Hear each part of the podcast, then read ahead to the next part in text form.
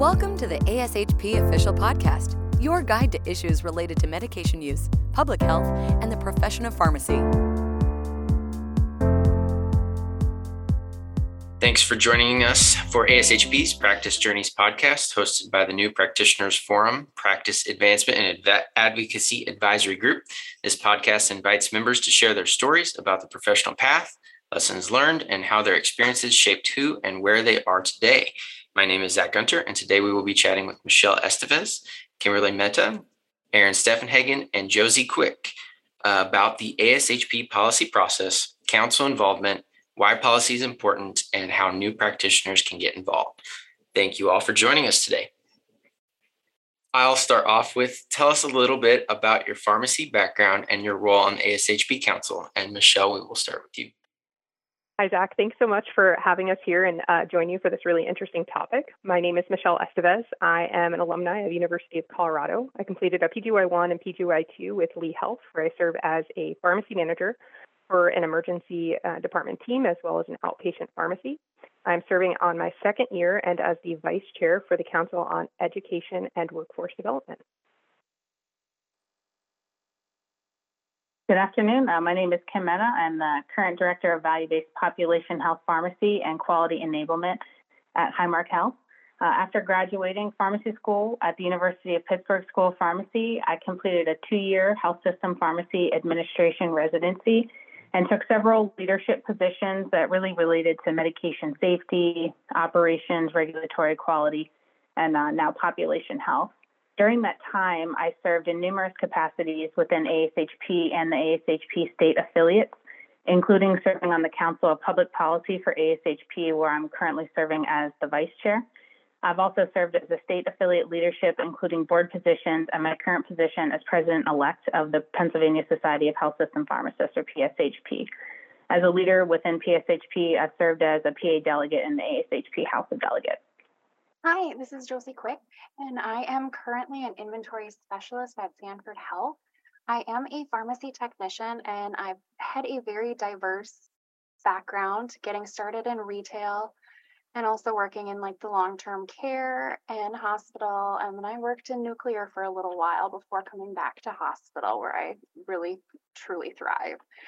Um, my involvement with ASHP, um, it started with the pharmacy technician forum, and I've served on a couple different of their advisory groups, both the membership outreach and e-communications, and then also the practice advancement and advocacy. Um, I am currently a technician member on the Council of Pharmacy Practice. Thank you, Josie. Uh, I, as well, am on the Council of Pharmacy Practice. This is Aaron Steffenhagen. Uh, I am from Wisconsin originally, and I'm serving as my third and final year on the council. Uh, initially from Wisconsin, School of Pharmacy at Wisconsin, UPMC residency in Pittsburgh. And then I transitioned to emergency medicine practice, where I have transitioned now into the role of a clinical pharmacy manager at UW Health in Madison, Wisconsin. As I said, this is my final year of three years on the Council of Practice. Um, previously, have been involved with practice advancement through the section of clinical specialists and scientists. I've also served as a chair role there, and being a chair of a section also allows to be a delegate for the section as well. Thank you all very much for introductions and for joining us today. Second, we will ask what are the councils and how did you all get involved? And we will start with Michelle again. Yeah, great. Uh, great question to start us off on, on how we got where we are. Uh, so, as I mentioned in my introduction, I am currently serving on my second year on the Council uh, for Education and Workforce Development, uh, and it's also my first year serving as the vice chair, which is really exciting.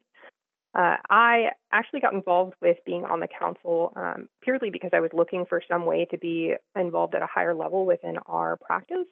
Um, I went on to ASHP, noticed that they were looking for a, call for candidates uh, in the council members. I saw the education and workforce development, which is a huge passion uh, for me. I'm, if you talk to anyone who knows me well, knows that continuous professional development and any type of staff development is right up my alley. So it just worked out well that that was um, one particular council that ASHP finds it to be important enough to be its own council.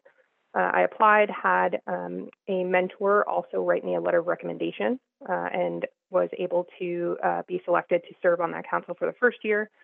And I would argue to say that my engagement with the council and just being very excited for the topics that I was involved with is what uh, allowed me to then be selected for a second year as well serving as the uh, vice chair. The application cycle, just to give a, a, heads up if anyone is interested in looking at this, we are going to be coming up uh, here in just a few months. So in September will be the start of the application cycle. Uh, this will be just around policy week. You can self nominate just as the way that I did for myself, um, or you can be nominated by another. And they're always seeking uh, diversity within the different council member groups. So if you think you have a really unique perspective, it's definitely worth considering uh, if you're looking to get involved.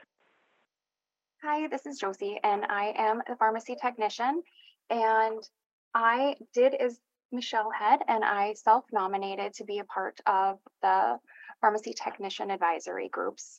And I first was put on the um, membership outreach and e communications. And then now I've been serving on practice advancement and advocacy in that. And then for now, like I am also on the Council on Pharmacy Practice, and that was something I was really excited to be a part of. Last year was the first year that pharmacy technicians were added to these councils, so that was super exciting and it was very welcoming. Everyone has you know regarded most of the technicians on all of the councils with open arms and they value our opinions and our point of views on things and that's been really exciting so Josie, with that that piece and, and thinking about the involvement of technicians last year with having a tech on the council on education for workforce development, it was so amazing to be able to get another perspective in uh, because really when we look at the workforce, we can't we can't look at just pharmacists. It's definitely uh, an area where our pharmacy technicians are uh, extremely valuable. So super glad that you were able to join the group and I would say all counselors are probably just as welcoming and eager to have pharmacy technicians participate. Thank you, Michelle and Josie. Um, moving to the next question, let's talk about how does an idea become a policy? And uh, we will move to Kim for this one. Yeah, thanks, Zach. So I think before we start with how does an idea become a policy, we need to take a second and understand what is a policy. And so an ASHP policy position is a short statement that addresses pharmacy practice with the ultimate goal of improving patient outcomes. And a link to more information on policy statements and guidelines can be found in the notes to this episode. So if a member has an idea or a pharmacist has an idea, they can be proposed to members for these policy positions that can occur in numerous ways, including speaking directly to a council or section member, so somebody who is involved. You can email ASHP directly, you can speak to a delegate that's in the House of Delegates, or you can have a discussion with any ASHP staff member. Ideas proposed by members are discussed by ASHP council sections or forums, which make recommendations to the board based on these ideas. The ASHP Policy Week serves as the kickoff to the ASHP policymaking process and really is the foundation of ASHP's advocacy efforts. Nearly 100 members serve on five policy recommending councils for two days and discuss the profession's most pressing issues. And we'll discuss a little bit more about what's currently going on in the councils later in our, our uh, episode. The result of this is the formation of recommendations and policies that are key part of ASHP's advocacy efforts and form the basis of outreach to decision makers like Congress, quality organizations. The big barriers to this process is really understanding that these policies are intended to be aspirational to the profession and not necessarily within the box of what you're dealing with today. So people tend to think a lot of, I can't get over this issue because of X, Y, and Z, or there's a big barrier in the way for the profession of pharmacy, and so we wouldn't be able to do that. But these policy statements are designed to get outside of that box and say, if all of those barriers weren't there, what would our aspirations really be for this policy? And that's what the policy statements are intended to be drafted around.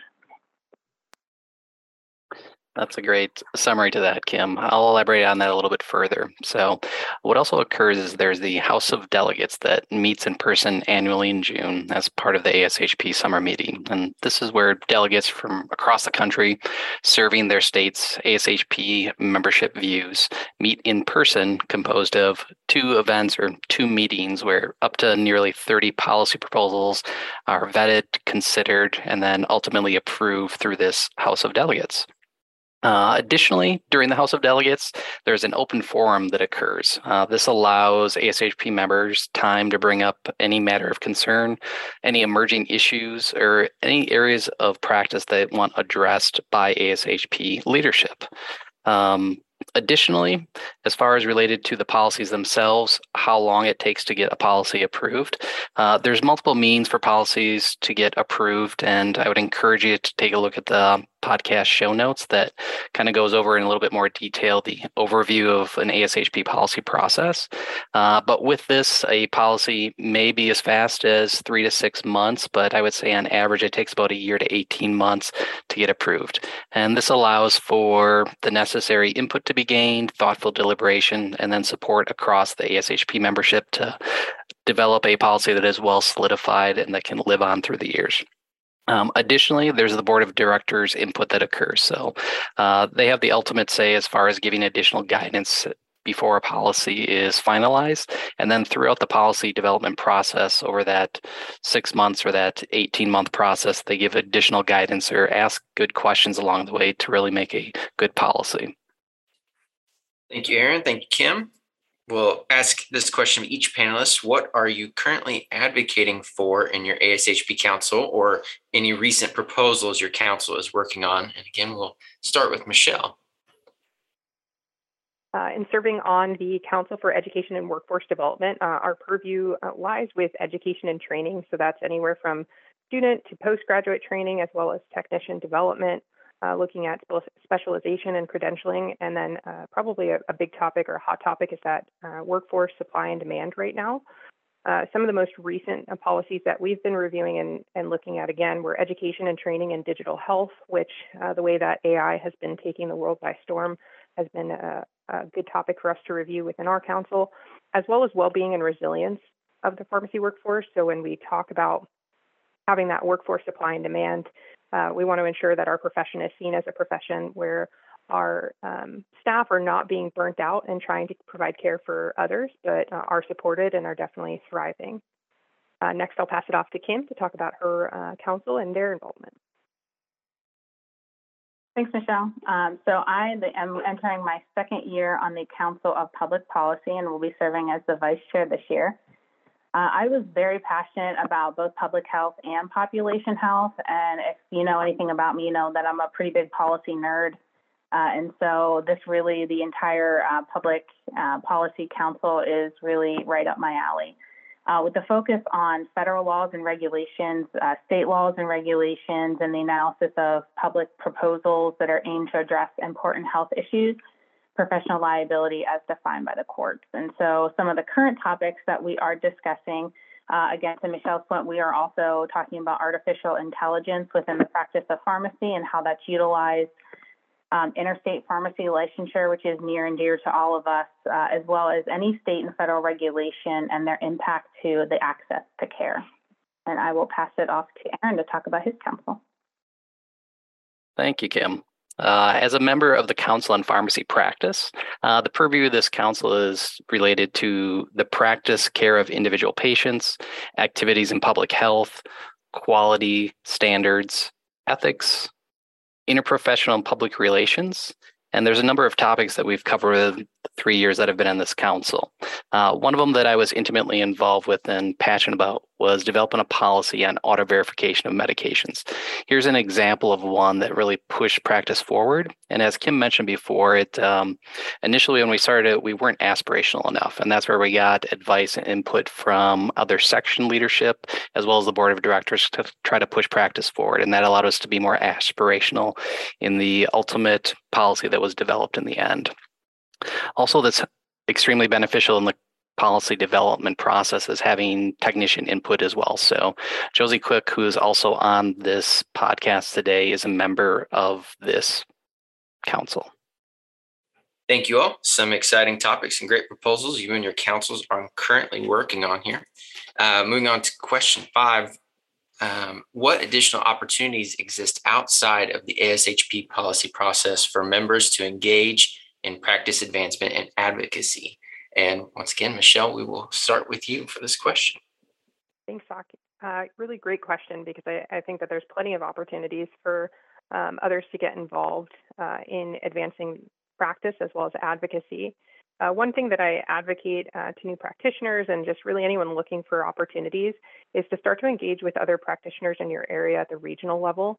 Uh, so most state affiliations do have a, a, regional group that you can participate in that might be attending CE sessions um, or any other type of networking sessions. And this really allows you to identify um, what others are doing in their practice and then as well as what barriers or challenges we're seeing that we need advocacy for. The other piece is, is knowing who your representatives for your area are, and then as well as engaging with the Board of Pharmacy. They're not nearly as scary as I think we're made to believe that they are, but a huge, um, huge group that obviously a great connections with can allow you to determine what advancements are practical as well as how can you continue to advocate for our profession. Aaron, what are your thoughts? Thanks, Michelle. Uh, I'll talk a little bit more about the kind of the local level or even the institutional level. So uh, we've all worked on a number of projects. Um, many out there have done some publications already as well. But uh, at the organizational level, push practice boundaries forward. So whether that's where we want to go or where we need to go as a profession. Uh, and then equally important is to publish that work. This published work then can be shared with others, replicated elsewhere for practice advancement. And then also, even with policy development, this is where we look at the literature to support some of the policies that we develop. Uh, and referencing that work goes a long way in the policy development process. Um, with this, also collaborate with others. So, uh, your own organization, look at where you can collaborate within uh, providers uh, or nursing or other stakeholders that can help support the pharmacy practice aspects for advancement. Thank you, Michelle. Thank you, Aaron. Uh, our final question here is How can new practitioners become more involved and stay up to date on policy development? And we will change it up. Kim, we will go to you first on this one. Zach. I, I recommend to all new practitioners to get involved with their state affiliate for ASHP. And there's many reasons why getting involved with your state affiliate organization is just a great opportunity for your career as well as for um, getting involved with policy and advocacy efforts. I mean, the first is really just building a network of colleagues throughout your state that, you know, through ASHP can really expand nationwide but it also enables you to understand what's going on in your state from an advocacy perspective and can help you to bridge into becoming a delegate for ASHP through your state affiliate organization. Uh, so, talking, pivoting a little bit, uh, talking about the House of Delegates, it is made up of uh, about 160 delegates uh, elected by ASHP members through these state affiliate organizations. Uh, the delegate numbers actually correspond to the ASHP members that are within each state. If you're interested in becoming a delegate, again, besides engaging within the, the state organization, it's important to understand what the commitment is as well as what the expectations are of a delegate. Um, so you really have to understand the issues that are going on within the House of Delegates, which we outlined some of the, um, you know, some of the topics that are going through the council today, but those continue to progress uh, and they continue to, you know, expand and, and take on, you know, whatever's really going on within the policy and advocacy efforts of ASHP as well as what's really reflected from the state affiliates. Um, you know, understanding what the ASHP members in their state and the feelings around this, so being able to communicate with other members of your state affiliate organization uh, or other pharmacist members uh, within the state to understand, you know, what are their thoughts on those policy recommendations.